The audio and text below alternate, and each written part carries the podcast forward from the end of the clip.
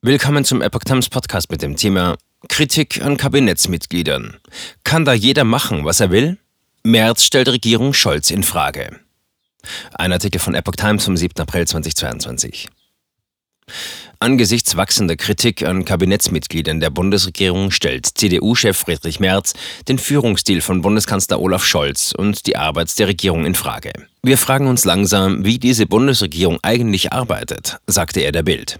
Der Gesundheitsminister verkündet Änderungen seiner Politik in Talkshows. Die Bundesverteidigungsministerin erklärt Sachverhalte für geheim, die der Parteivorsitzende der SPD ebenfalls in Talkshows munter ausplaudert.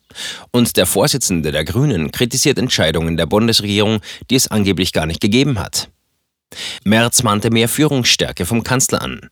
Man frage sich, ob Scholz eigentlich sein Kabinett im Griff habe oder kann da jeder machen, was er will, sagte Merz der Bild.